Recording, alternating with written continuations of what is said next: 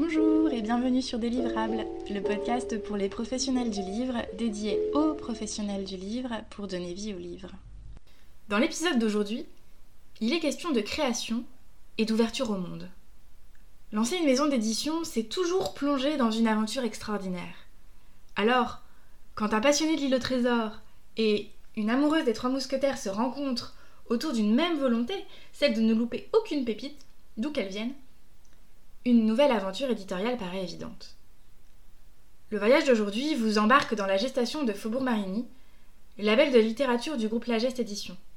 Aux commandes, Romain Nodin, directeur éditorial de La Geste, et Lauriane Fru, directrice littéraire.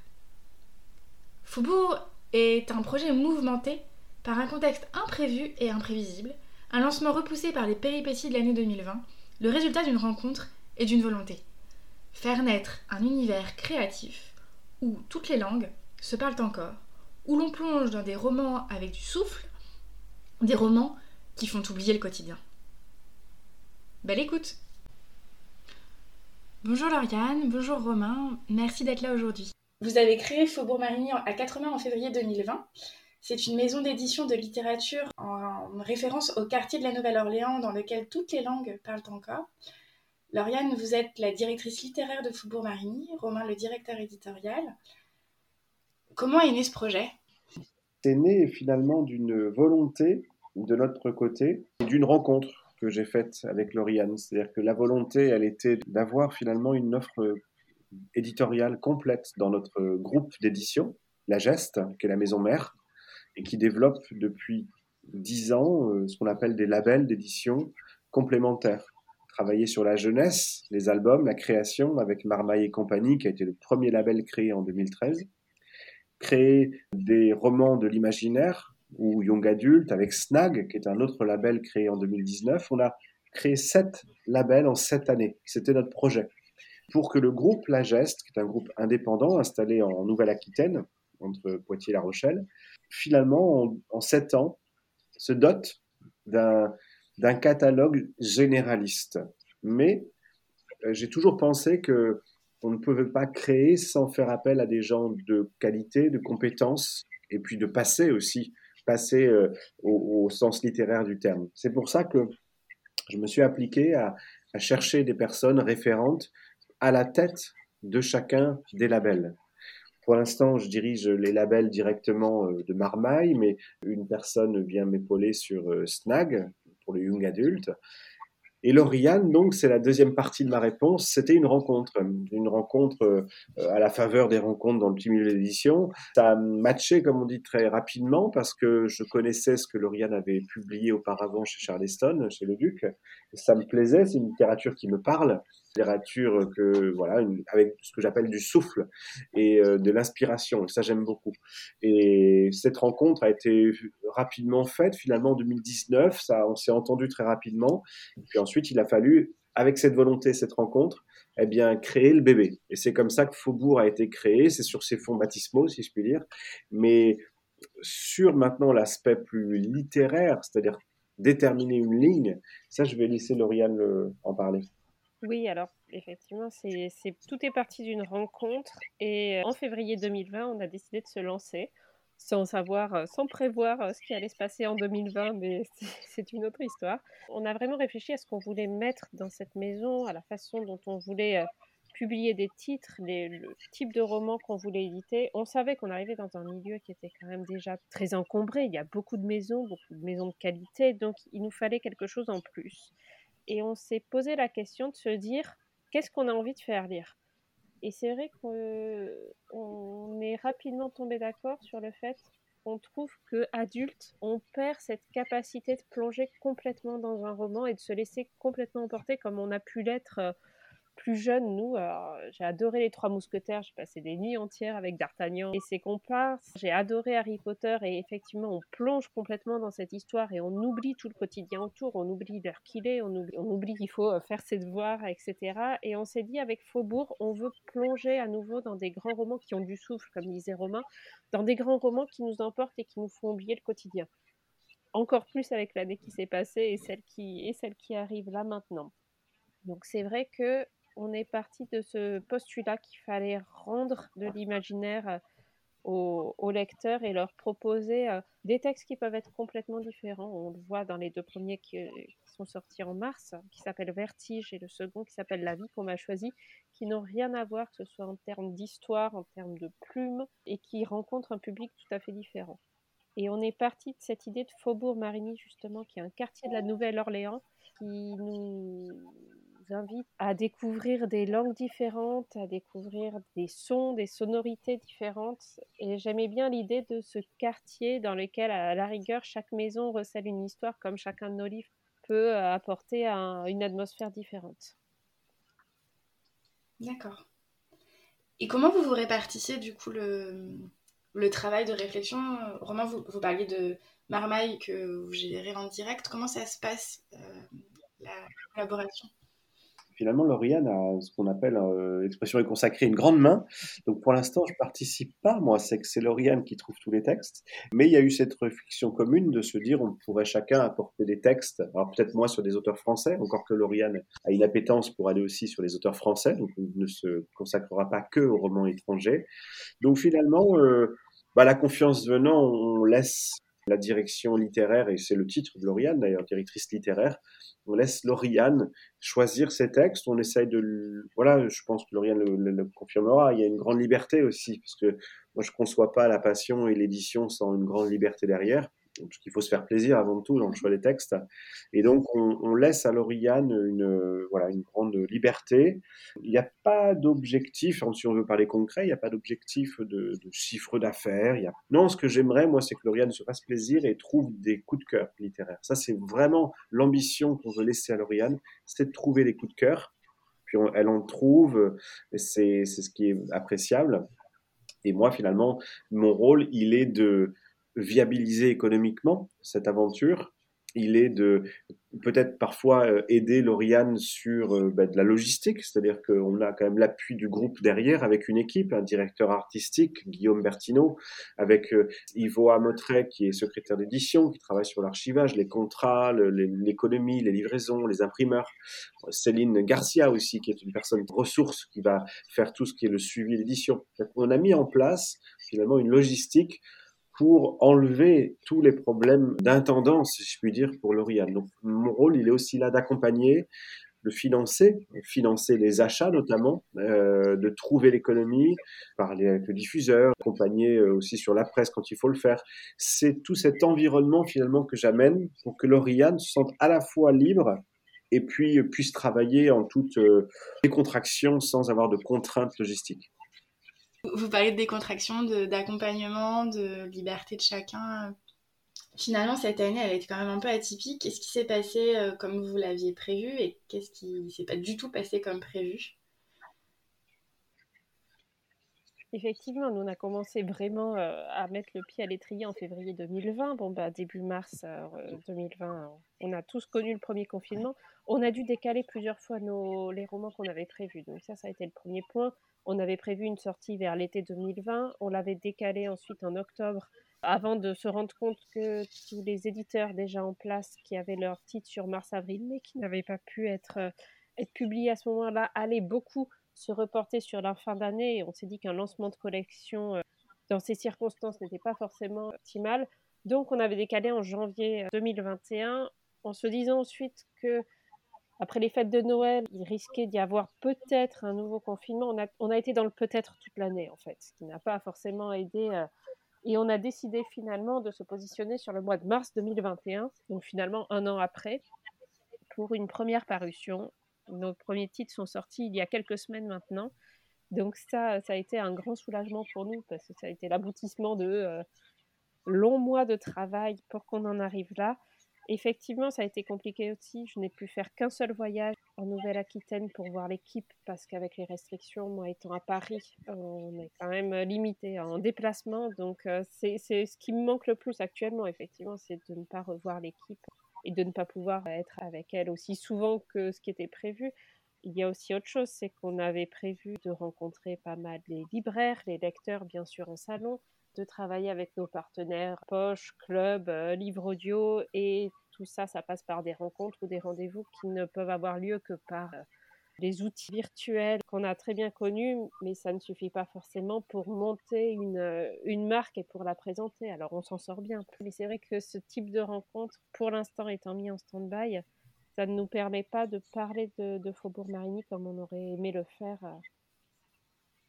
Euh. Et du coup, là, vous parlez des outils, mais est-ce que vous avez, que ça vous a amené à, changer aussi votre manière de lancer la maison, d'envisager des nouvelles idées que vous n'aviez pas en fait tout simplement en février 2020 Non, je pense pas. Enfin, je réponds là-dessus, mais je pense pas qu'il y ait de nouveaux outils vraiment. Euh, il y a des outils en moins surtout. C'est que dans la boîte à outils, il, manque deux trois outils quand même importants qui sont les salons, les rencontres, comme le disait Lauriane. Donc c'est vrai que c'est une boîte à outils moins importante, mais effectivement on travaille différemment. Il y a un contexte aussi, c'est-à-dire que le contexte de sortie était à appréhender. Nous, on a estimé que lancer Faubourg Marigny en 2020, c'était une bêtise. On a longtemps pensé que finalement on avait fait une bêtise. Et puis aujourd'hui, je persiste à penser qu'on a fait bien d'attendre. On a fait bien parce que on a maintenu nos investissements tout au long de 2020. Or, il y a eu quand même cinq mois et demi de fermeture de librairie en cumulé, ce qui est presque la moitié de l'année. Donc, ça a été des pertes abyssales, hein, pour, pas que pour nous, hein, pour les libraires, pour plein de gens. Mais je pense qu'on a bien fait d'attendre. On a bien fait d'attendre, c'est-à-dire qu'on a fait le dos rond dans la période la plus dure. Et on a souhaité libérer les libraires, justement, d'office. On a souhaité libérer les libraires de, de trop d'arrivées massives, parce qu'on pensait qu'ils avaient leur trésorerie à soigner, notamment, et que ce n'était pas le moment de les encombrer. Et donc, euh, on a choisi stratégiquement de le sortir début 2021 il y a un appel d'air en librairie avec des ventes qui sont bonnes là depuis décembre parce qu'il n'y a peut-être pas d'offres culturelles en face ou, limitées. Les librairies sont passées commerce essentiel. Donc on va dire que finalement notre pari, il est gagnant. Ça sort au moment où il le faut.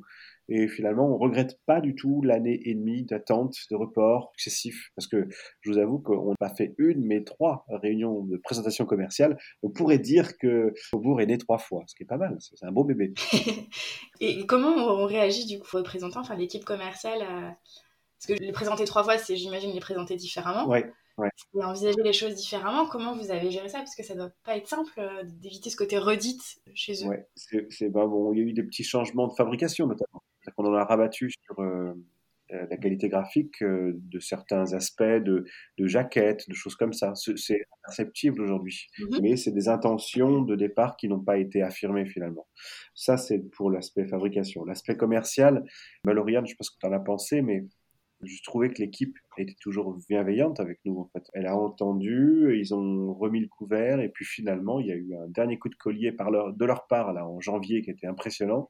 On a fait une soirée apéro littéraire où, où on a présenté en ligne. Donc ça, c'est c'est pas les outils en moins, c'est les outils en plus. Tout On a fait des visios apéro littéraires, donc on buvait chacun dans notre studio Lose, et il y a eu un, vraiment un satisfait impressionnant autour de la vie qu'on a choisie euh, et Vertige.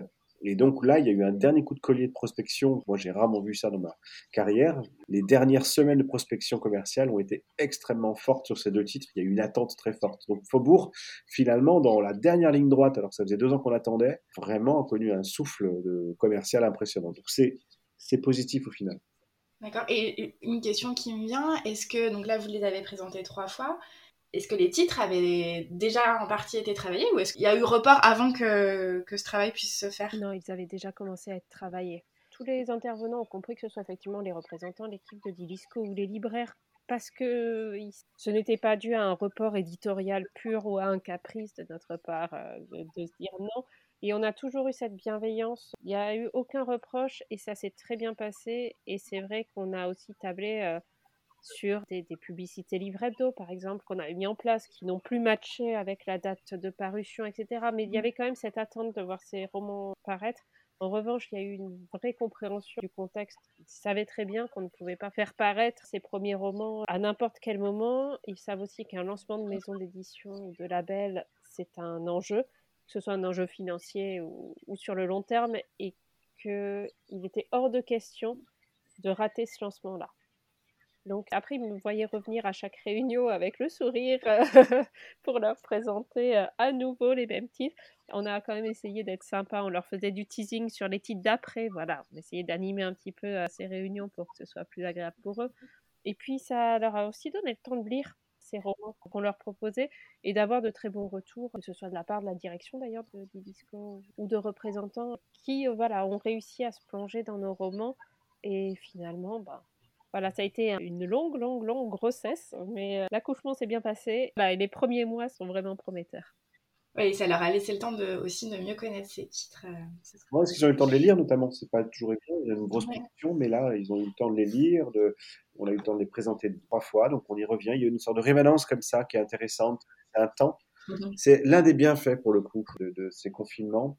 C'est-à-dire que on a dû patienter. Moi, j'aime bien chez Marmaille dire que on fait des albums avec le temps, que la goutte d'encre sèche, en fait, que on fasse patiemment les choses. Et eh bien là, on a eu le temps de bien le lancer malgré nous. Et au final, c'est un bienfait. Et Lauriane, est-ce que vous pouvez nous parler, donc vous en avez un petit peu parlé déjà, mais des premiers ouvrages parus et de ceux qui sont à paraître prochainement chez Faubourg Marigny alors les deux premiers sont parus en mars, comme je vous le disais, ce sont euh, deux titres qui n'ont rien à voir l'un avec l'autre, si ce n'est leur qualité. Le premier s'appelle Vertige, c'est un titre québécois d'un auteur qui s'appelle Frédéric Gary-Como, qui est musicien et poète. C'est son premier roman, il a mis 20 ans à l'écrire, c'est un petit bijou, un petit travail d'orfèvre. C'est extrêmement bien écrit. C'est l'histoire de huit personnages qui sont euh, finalement en quête du sens de leur vie. On suit notamment euh, Hope, qui est une jeune femme euh, qui aime les gares, qui est dans une gare au début du roman.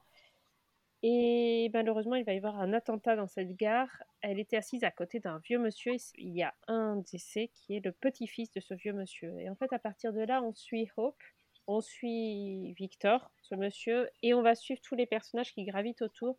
Ce sont des chapitres très courts qui font euh, quelques lignes, voire une à deux pages maximum. Et on suit, et à la fin, tout se rejoint, tout est lié, et on voit qu'il y a une grande histoire universelle derrière. C'est un petit bijou, euh, encore une fois. Et l'auteur a lu quelques extraits euh, qu'on a mis sur notre page Instagram, et sa voix est incroyable. C'est vraiment euh, un, petit moment à écouter avec beaucoup de plaisir. Le second, comme je vous l'ai dit, rien à voir, la vie qu'on m'a choisie. Là, on part dans le grand souffle romanesque dont on parlait au début. C'est l'histoire de Lily, qui est une petite fille d'une dizaine d'années. On est dans les années 30 dans l'État de New York. Elle n'est jamais sortie de chez elle. Elle a toujours vécu dans une mansarde enfermée en haut du grand domaine familial. Elle n'a jamais senti l'herbe sous ses pieds. Elle n'a jamais senti le soleil sur sa peau et sa mère n'arrête pas de lui répéter qu'elle ne peut pas sortir, qu'elle est un monstre, qu'elle risque de faire peur et qu'il ne faut pas qu'on puisse la voir. On ne sait pas ce qu'elle a, on ne sait pas quelle est sa différence, euh, on n'en sait rien. Et puis une nuit, elle voit un cirque qui s'installe à la périphérie de leur domaine et elle rêve d'aller voir ce cirque. Elle a vu, elle a lu des livres, bien sûr, elle a vu des images et elle voit toutes ces couleurs. Et sa mère lui dit Ok, ok, on y va, on descend, je t'amène voir ce cirque. Et en fait, elle va vendre Lily à ce cirque. Donc, on est à l'époque des freak shows, on est à l'époque de la femme à barbe, l'homme serpent, des sorcières siamoises. Donc, on sait que Lily va rentrer dans cet univers du cirque qui peut être incroyablement lumineux et incroyablement violent. Et en parallèle, on suit 20 ans plus tard Julia, qui est la l'héritière de cette famille maudite. On ne sait pas quel est son lien avec Lily, on ne sait pas trop, c'est pas très clair. Et donc on la suit et elle va, en rangeant la maison, elle va se rendre compte que derrière une tapisserie, il y a une porte et que derrière cette porte, il y a une chambre de petite fille et que donc une petite fille était enfermée là. Donc c'est un roman qui est très gothique dans son atmosphère, qui est très dur par certaines scènes et en même temps il y a un concentré d'humanité qui est, euh, assez incroyable et pour avoir eu les, les premiers retours, que ce soit des blogueurs, de la presse, il y a un vrai côté, il y a vraiment ce qu'on voulait avec ce roman, c'est-à-dire que les gens oublient ce qu'ils font pour plonger et qu'ils se disent encore une page, encore un chapitre et que finalement il est 3 heures du matin et qu'ils sont en train de finir le livre. D'accord, vous en revenez toujours à cette idée de cocon par rapport à, à la ligne éditoriale de Faubourg Marigny en fait, de retrouver un, refuge je ne vais choisir que des livres qui m'entraînent comme ça. Donc c'est bien parce que je me fais ma bibliothèque idéale, qui n'est peut-être pas celle de tout le monde, mais l'idée c'est vraiment des romans qui nous emportent par quelque chose. Vertige pour moi c'est vraiment la poésie, cette langue qui est extrêmement belle, c'est extrêmement bien écrit. Je lisais des passages à haute voix, c'est quelque chose que je n'ai jamais lu, c'est un vrai ovni. La vie qu'on a choisie, c'est vraiment ce grand souffle romanesque. Et en même temps, les deux m'entraînent les deux m'entraînent et les prochains romans à venir auront encore rien à voir avec, avec cela. Vous pouvez nous en dire plus ou c'est trop euh, euh, D'accord, je peux vous en dire un peu plus. Donc on a deux romans qui vont sortir en mai. Un qui s'appelle L'ombre de lire et le second qui s'appelle La jalousie est un vilain défaut. L'ombre de lire, c'est le tout premier roman qu'on a acheté d'ailleurs en, en, montant Faubourg. C'est une histoire atypique, encore une fois, l'histoire de Béa, qui est une jeune femme d'une quarantaine d'années. Elle a tout perdu, son fiancé, son appartement, son boulot, tout était lié de toute façon. Donc une fois qu'elle perd l'un, elle, perd tout le reste.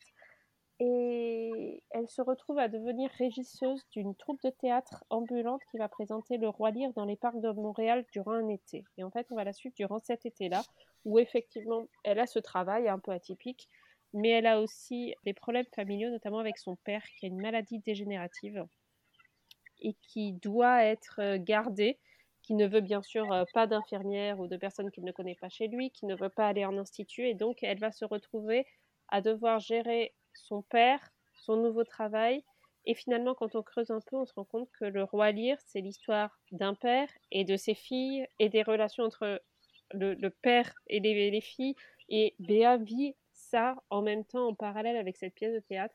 Et les relations entre ce père et cette fille peuvent être incroyables de méchanceté, de, douleur, et en même temps, il y a des, espèces de moments de grâce. Et tout ça sur un été. Donc on est sur un roman qui nous emporte. Montréal l'été, ça peut être très chaud, ça peut être très humide avec des énormes orages qui explosent et une tension qu'on a à la fois dans la météo, si on peut dire, et dans l'histoire des personnages. Le second, La jalousie est un vilain défaut. Il euh, suit Philippe. Philippe, c'est un biographe de métier, donc euh, il a l'habitude d'écrire euh, la biographie du roi du sandwich grec, par exemple. Enfin, voilà. Ce sont des, textes de commande. Il aime bien les faire avec une bouteille de vin apportée dès le matin, dès le soir, dans la nuit. Et là, on lui demande d'écrire sur la dernière starlette d'Hollywood, qui est sur le haut de l'affiche en ce moment, alors il sait pas trop, elle a une vingtaine d'années, il sait pas ce qu'il va raconter sur cette fille, il voit pas ce qu'elle a à dire. Et finalement, en creusant un peu, il se rend compte que bah, n'importe quel âge, on peut avoir des choses à dire, et surtout qu'à n'importe quel âge, on peut avoir des énormes secrets à cacher, euh, et qu'il va falloir choisir entre qu'est-ce que les lecteurs veulent lire, souvent des histoires graveleuses, qu'est-ce que la jeune starlette Laurence a envie de dire, est-ce qu'on dit toute la vérité, rien que la vérité, ou est-ce qu'il vaut mieux cacher et mentir? Mais est-ce que mentir finalement, ce n'est pas trahir son travail de biographe? Et on plonge en fait au cœur de la création et de la création littéraire et finalement de tout ce qu'on voit sur les réseaux. C'est-à-dire que sur les réseaux, par exemple, on ne montre que ce qu'on veut. Bah, finalement, est-ce que dans l'écriture, on n'écrit pas que ce qu'on veut aussi? Donc on a ce texte qui est très cynique, avec de l'humour, et qui voilà, propose un éclairage euh, un peu différent sur l'écriture. Je me posais une question, si j'ai bien suivi, ces quatre textes que vous évoquez sont des achats? Oui. C'est un choix d'avoir euh, lancé la maison avec des textes achetés à l'étranger? Oui, c'est un choix parce mhm. que chez Charleston, j'ai fait quand même beaucoup de textes étrangers. Il y avait, il y avait des textes français, mais étaient en nombre un petit peu moins important. Et là, il me fallait comme une carte de visite finalement. C'est compliqué d'aller voir un auteur français en lui disant vous ne me connaissez pas, vous ne connaissez pas la maison que je suis en train de créer puisque je n'ai pas de, roman encore à vous proposer, mais venez et préférez-moi à un autre éditeur. On avait fait des offres sur des textes français et j'ai compris pourquoi les auteurs décidaient d'aller dans une maison qui avait déjà pignon sur rue et je le comprends tout à fait, surtout en ce moment où le contexte faisait que euh, il pouvait ne pas être sûr qu'on sorte, qu'on aille euh, au bout de cette démarche maintenant, on s'était fixé euh, avec Romain à peu près un an. Donc on a un an de parution et ces parutions vont nous permettre d'aller voir les auteurs en leur disant voilà un peu ce qu'on fait, ce qu'on vous propose et maintenant est-ce que vous voudriez qu'on travaille ensemble? Et ils vont pouvoir voir le sérieux, ils vont pouvoir voir le type de texte qu'on sort et il va y avoir une ouverture vers les auteurs français euh, d'ici 2022 euh, avec grand plaisir. D'accord. Et question que je me pose aussi, est-ce qu'en termes de promotion, en termes de lancement, c'est pas un défi aussi, euh, puisque les auteurs, ils sont par définition pas en France? Oui, c'est vrai. Alors après, euh, c'est un, je trouve ça un fabuleux défi, parce que justement, on, parlait de boîte à outils tout à l'heure. Ouais. On ne peut pas utiliser tout un tas de, choses comme les salons, puis ce sont des livres qui coûtent plus cher à réaliser, puisqu'il y a la, traduction, euh, la relecture bien sûr, mais il y a l'achat des droits, donc c'est, c'est quand même des, des, sommes importantes. Et puis L'Oréal a cette faculté d'aller chercher des auteurs euh, de qualité, donc Voilà, c'est des auteurs qui coûtent un peu d'argent. Tout ça, c'est donc un peu euh, difficile quand on ne peut pas faire venir l'auteur, quand on ne peut pas le faire rencontrer au public. Mais, mais, mais, on en avait besoin. Parce que nous, chez Gest, ça fait 30 ans qu'on publie exclusivement, quasi exclusivement, des auteurs français ou franco, franco, francophones. Et donc on avait besoin de cette euh, ouverture voilà, sur le monde anglo-saxon, australien, euh, allemand et autres, euh, parce que ça nous manquait, ça nous manquait dans notre catalogue. C'est aussi pour ça qu'on ne bride pas du tout, du tout, du tout. Lauriane sur les achats. Au contraire, on en a besoin. Ça étoffe notre catalogue général. Et puis surtout, moi, je, c'est un avis tout à fait personnel. Dans cette littérature de souffle dont on parlait tout à l'heure, je n'oppose pas du tout les auteurs français aux auteurs euh, anglo-saxons. Mais il se trouve que j'ai lu beaucoup de très bons textes à souffle romanesque chez, les auteurs américains, par exemple. Est-ce que ça vient du natural writing? Est-ce que ça vient de cette origine peu réaliste qui a été développée dans le roman américain? Je ne sais pas. Mais toujours est-il que le réalisme américain, le romantisme anglais a formé une école littéraire très forte, très puissante, et j'aime bien aller à cette source-là. On a dans notre catalogue des auteurs comme Frank Buis, que l'on publie dans sa veine noire. On a coédité avec Albin Michel son dernier roman euh, Buveur de vent. Et ça, on retrouve ce souffle-là, romanesque, mhm. cette inspiration un peu gothique, cette inspiration atemporelle que j'aime beaucoup dans Frank Buis. Et c'est vrai que j'ai peut-être plus de mal à les trouver dans les auteurs français. Euh, ce, et ce que moi j'ai trouvé chez Weisman, pour la vie qu'on m'a choisie, j'ai retrouvé ce que disait Lauriane, cette inspiration de freak show, cette inspiration gothique, cette euh, façon de d'aller convoquer des thèmes littéraires structurants et forts pour la littérature. C'est vrai que chez les auteurs américains, on les, on les trouve, on en trouve en tout cas. Et puis, bien, justement, la force du texte, elle doit nous permettre d'aller au-delà des manquements en termes de communication pour répondre à la question directement. C'est-à-dire que la non-présence de l'auteur est compensée par une puissance de texte qui doit faire marcher le bouche à oreille et puis les porte-voix. Ce n'est pas un pis-aller, hein, le, le, fait de, travailler des auteurs étrangers. Ça ne nous sert pas uniquement à, à ramener les auteurs français, mais euh, c'est un ensemble qu'on a envie de créer. je m'interrogeais aussi sur la façon dont le label euh, Faubourg Marigny s'intègre euh, maison d'édition La Geste. Déjà, pourquoi un label? Moi, c'est pas une terminologie à laquelle je suis forcément habituée, je, suis pas familière de ce terme-là. Et comment est née cette idée de d'intégrer un label de littérature et, comment tout ça s'articule? Moi, j'aime bien le, je privilégie le mot label, à la différence de collection qui serait donnée, à la différence de marque parce qu'on a tendance à pas trop parler de marque et de marketing marque dans l'édition. C'est pas très élégant. On reste dans un, bien culturel malgré tout et pas dans du produit. Et donc, j'aime bien emprunter au monde du disque et de la musique ce mot label parce qu'il y a ce côté indépendant, il y a ce côté euh, indépendant du reste de la maison d'édition, mais cette idée de collection quand même. On pourrait parler finalement de grande collection. Mais euh, une collection, euh, encore une fois, Faubourg Marigny et La Geste, si vous comparez les deux sites internet, vous ne pouvez pas établir de passerelle entre les deux. Il n'y a pas de lien en fait. Euh, les liens, ils sont humains. Mais pareil pour Marmaille et compagnie, le label de création jeunesse. Quand vous regardez le dernier, je sais pas, Papa Poule ou le conte du singe pêcheur, et que vous comparez avec la production de la Geste qui est sur les régions de France, ça n'a aucun lien. Pourtant, ce sont les mêmes personnes qui sont derrière la notion de label, je trouve qu'elle elle recouvre bien cette idée de se donner un espace de liberté, une bulle créatrice qui tout d'un coup nous affranchit de ce que l'on fait avec la geste. Donc, euh, et puis il a fallu aussi qu'on abatte des barrières, c'est-à-dire quand vous êtes euh, en région, comme on dit, et en plus à l'ouest, j'aime bien le double sens de cette expression, être à l'ouest, vous êtes à l'ouest aussi de beaucoup de centres de décision. Et donc, euh, créer un nom c'est aussi s'affranchir de notre histoire, de notre passé, c'est s'affranchir de, de, l'éloignement géographique avec Paris où beaucoup de choses se passent. Donc ce label, finalement, il est là aussi pour apporter une nouvelle histoire, repartir à zéro, créer une, une, audace. Et cette audace, on peut la créer qu'avec des nouvelles personnes comme Lauriane, qui amènent voilà, une fraîcheur, une, un goût sûr euh, c'est ça un label, c'est tout ça. Quand vous, allez chercher les grandes majors de, création de musique, euh, vous allez trouver dans la même maison des euh, labels de classique et des labels de rap. Et les deux vivent une vie paisible et, coordonnée dans la même maison. C'est l'idée de la geste. C'est atypique, ils ont les consciences.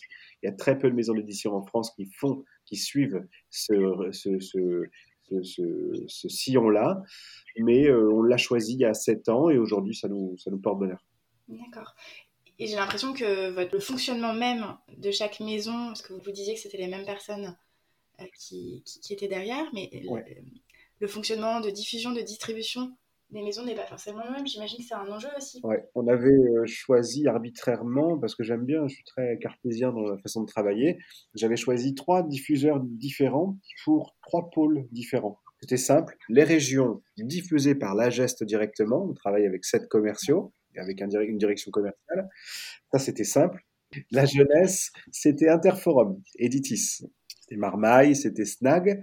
Et puis, le pôle adulte, on va dire, euh, roman, euh, histoire, sciences humaines, beaux livres, c'était euh, Didisco du groupe Alvin Michel. Voilà, j'avais segmenté en trois la carte et le territoire de notre diffusion. Et puis ça se passait très bien, ma foi. Et puis finalement, il y a eu un coup du sort en 2020, c'est-à-dire qu'à la faveur de, nouvelles cartes, on, est, on, a quitté Interforum. Et aujourd'hui, nous ne sommes plus diffusés que par deux diffuseurs, La Geste toujours pour les régions de France et Edilis Alba Michel pour tout le pôle maintenant des labels nationaux, c'est-à-dire Faubourg, Marmaille, Snag, les presses universitaires de Nouvelle-Aquitaine, Métive, enfin j'en passe, on a sept labels tout est diffusé par le groupe Alba Michel Didisco. C'est plus simple, ça rationalise et au final, on a ramassé le nombre d'interlocuteurs, c'est pas plus mal parce qu'on a déjà une activité qui est très chronophage avec énormément de personnes à voir et à rencontrer et je pense que en plus là, on a trouvé un partenaire fidèle qui connaissait Lauriane avec Charleston puisque c'était aussi le diffuseur de Charleston et c'est toujours. Donc il y a une sorte de filiation, puis finalement entre Charleston et, et, Faubourg-Marigny, on ne fait que descendre les rives du Mississippi, on descend de 2000 km, je crois, j'avais compté à peu près sur une carte. Et donc tout ça, c'est un trait d'union euh, États-Unis du Sud qui est tout naturel. D'accord. Et hum, Lauriane, vous intervenez sur, euh, sur d'autres labels que Faubourg-Marigny? Ça peut. Ce qui est bien avec Romain, c'est que tout est, tout est possible. Donc, j'ai notamment acheté une trilogie pour euh, Snag, donc pour la partie Young Adult, dont le premier tome devrait voir le jour en octobre. Là, on est plus. Je ne cherche pas forcément parce que j'ai un temps limité euh, dans la journée, donc je me concentre essentiellement sur Faubourg. En revanche, j'ai quand même des antennes euh, pour voir s'il n'y a pas une petite pépite qui pourrait passer, que ce soit pour Moisson Noir pour la partie euh, roman noir, que ce soit pour euh, effectivement Snag euh, ou Marmaille en jeunesse, mais ça reste du ponctuel.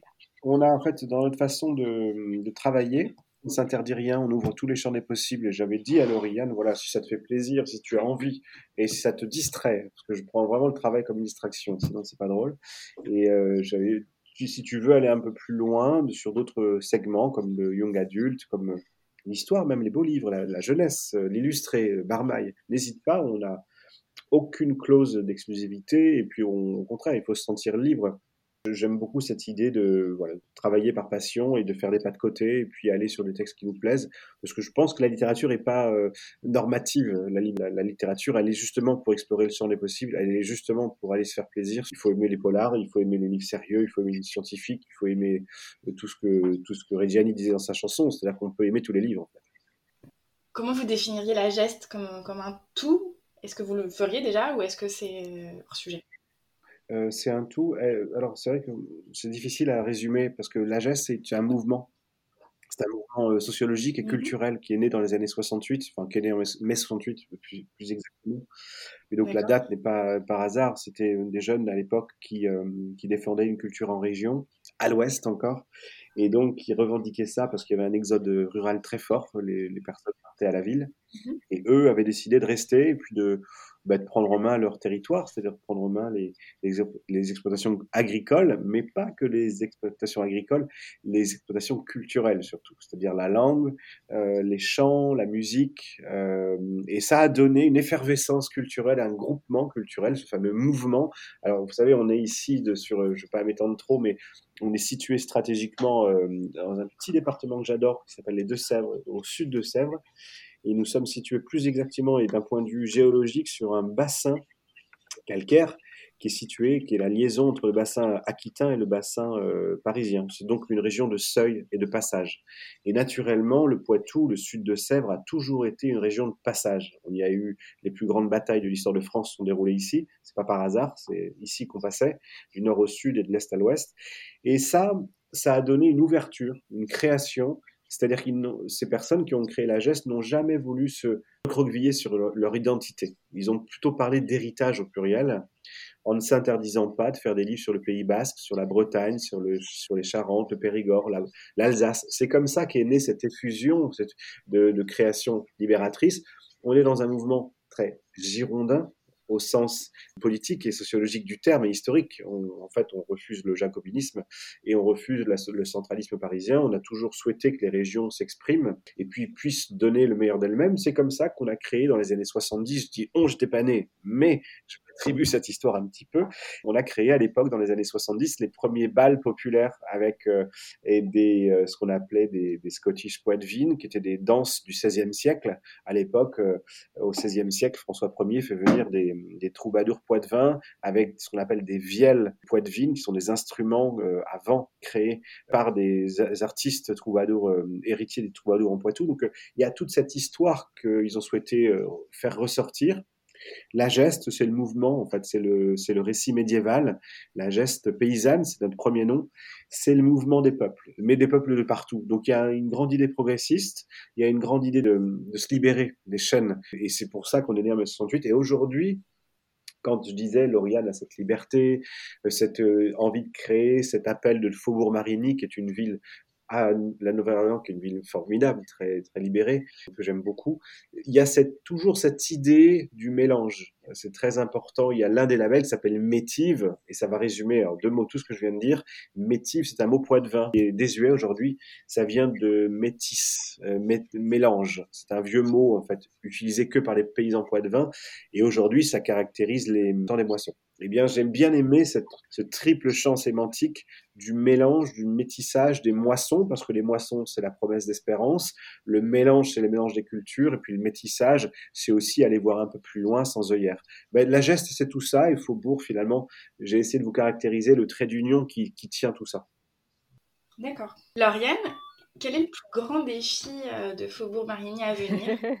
Ah, des, défis, il n'y en a pas qu'un, il y en a plusieurs, mais ça va être bien sûr de pérenniser cette marque. On est très content euh, là des, premières semaines et on est très content du programme qui s'annonce avec des textes prometteurs qui ont vu euh, un énorme engouement de la part aussi de nos partenaires, notamment Poche ces derniers jours. Donc ça va être un grand défi, ça va être de pérenniser tout ça, de continuer à faire des romans qui nous emportent et surtout de continuer à se défendre euh, dans ce contexte qui ne nous aide pas vraiment quand même. Oui, bien sûr. Et Romain, quel est le plus grand défi de la geste à venir? C'est d'accomplir Faubourg maintenant, c'est de l'accompagner au mieux. Je disais, c'est un petit bébé, hein, il est tout jeune, donc euh, il faut l'accompagner au mieux.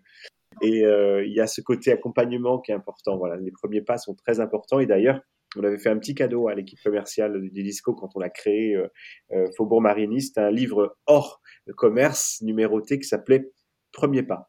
Et j'aime beaucoup cette idée de premier pas, c'est-à-dire que bah, c'est essentiel d'essayer de, de, guider, d'essayer d'aider, de libérer en même temps, libérer les, énergies créatrices, il y a tout ça derrière. Donc, euh, ouais, c'est le défi, c'est que Faubourg existe, mais les premières indications sur la vie qu'on a choisie notamment sont excellentes parce que c'est euh, une mise en place qui est impressionnante partout en France, c'est des coups de cœur de libraires indépendants, c'est déjà euh, des ventes en trois semaines là qui sont qui nous surprennent. Donc voilà, les premiers signes sont très positifs, on est très heureux.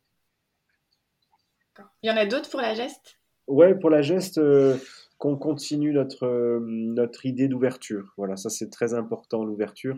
Et puis l'ouverture sur les régions. Moi, j'aimerais bien travailler sur. Il nous manque encore quelques régions en France où on ne travaille pas. Et, puis j'aimerais bien qu'on travaille. La Normandie, par exemple, on ne travaille pas en Normandie, mais j'aime beaucoup cette région. Euh, rien que pour le plaisir de travailler là-bas avec des cercles culturels, j'aimerais bien y travailler. J'aime beaucoup hein, me déplacer en France. J'aime beaucoup les régions de France. Je suis un, un éternel désuet sur la France et j'aime beaucoup ces régions. Et donc, euh, j'aime beaucoup prendre le train et aller me balader dans les, dans les coins perdus de France. Je trouve ça magnifique. Et puis, j'aime beaucoup aussi aller rencontrer les gens qui font la culture locale, qui font euh, les rédactions de journaux, qui font. Euh, voilà, tout ça, c'est très important pour nous. C'est nourricier.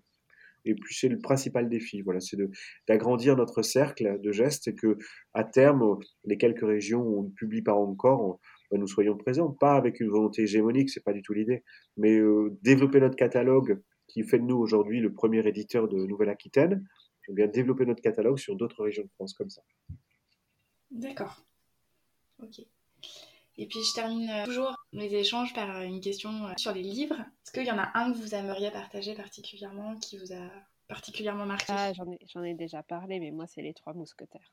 Ça, reste Dumas, ça reste la rencontre qui a fait que j'ai voulu faire ce métier. Et je me suis dit, s'il y a des histoires comme ça qui restent à publier, c'est moi qui vais les publier, c'est pas quelqu'un d'autre.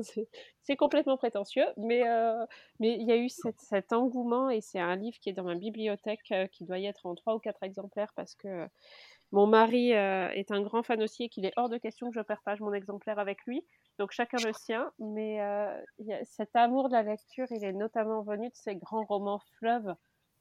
Et, voilà, encore une fois, cette, ce lâcher prise complet que j'avais dans cette lecture c'est autant l'histoire que le sentiment que j'avais en le lisant que je passais un moment merveilleux. D'accord, donc plonger dans le roman et, euh, et à pas pouvoir le lâcher. Ah oui, complètement. Et Romain? Euh, C'est un, un, livre très classique, c'est L'île au trésor, euh, parce que c'est euh, mon roman d'adolescence qui, qui m'a touché au plus profond de moi, je pense, pour des raisons d'aventure, pour des raisons d'imaginaire, pour des raisons d'accessibilité du texte aussi. Stevenson a cette plume, comme Dumas, qui s'est touché à l'évidence en des mots simples qui s'est frappé l'imaginaire tout de suite. Donc, euh, c'est aussi pour ça que d'ailleurs chez Marmaille et compagnie, c'est la sortie d'octobre. Là, on fait un très grand format euh, dans notre collection des grands textes classiques adaptés en album. C'est euh, Héloïse Auger qui est en train de, de faire les refs dessinés de L'île au trésor de Stevenson. Il y a aussi Le Maître de Ballantrae qui est un très grand roman qui m'a porté adolescent et euh, qui, sont voilà cette veine de l'aventure. J'aime beaucoup ça, euh, cette faculté de la littérature, comme disait Lauriane, et qui me touche dans la vie qui m'a choisi, moi, de Faubourg-Marigny, c'est-à-dire qu'on part immédiatement et ça vous embarque comme ça. J'avais une librairie dans le 15e que j'aimais beaucoup, qui était la librairie la 25e heure. J'aime beaucoup cette idée de, de s'envelopper comme ça la nuit et de partir euh, des heures entières et de plus jamais s'arrêter. Ça me l'a fait deux fois dans ma vie. Ça a été pour l'île au trésor pour le, la mer, pour l'aventure, pour euh, tout ce que j'aime, et puis le soleil. Et puis après, euh, ça a été bah, la recherche du temps perdu, parce que ça, je ne pourrais jamais l'empêcher de lire. Je lis euh, ce, ce, livre depuis presque 25 ans, et j'en lis chaque, chaque mois toujours des pages, et c'est une richesse, une source hallucinante de, sur le, les souvenirs, sur la mémoire, sur la culture. C'est, j'ai jamais vu un livre comme ça. D'accord.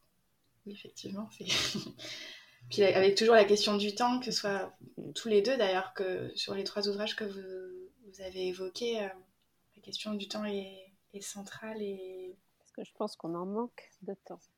C'est vrai, c'est vrai.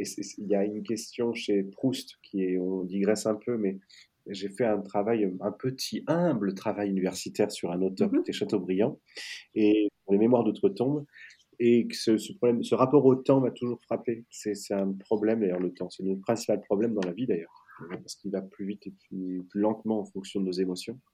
Einstein a démontré d'ailleurs que le temps était une matière plastique et qu'il n'y avait pas de linéarité malgré tous les efforts des Romains de cadrer le temps et de le séculariser. Bah, non, le temps c'est une, une valeur plastique et en fonction de, voilà, des émotions, on, ne passe pas le même temps. Et ce qui fait que j'aime beaucoup ces auteurs comme euh, Chateaubriand et comme Proust, qui ont, je trouve, rendu cette plasticité poreuse. C'est-à-dire qu'ils ont exprimé que euh, quelqu'un qui commence à écrire les mémoires de Toutombe à 32 ans va se raconter à un petit garçon à Combourg à 7 ans, puis se raconter à 32 ans en train de décéder à 80 ans. C'est-à-dire qu'il a réussi à apporter une vision totale de sa vie et en plus une œuvre qui s'écrit, puisqu'il a commencé à 32 ans, il a écrit toute sa vie. Donc le, on voit que le temps est totalement fusionné et il n'y a plus de valeur temps. Ça, Proust l'a monté encore plus avec un. Voilà, on est dans l'admirable.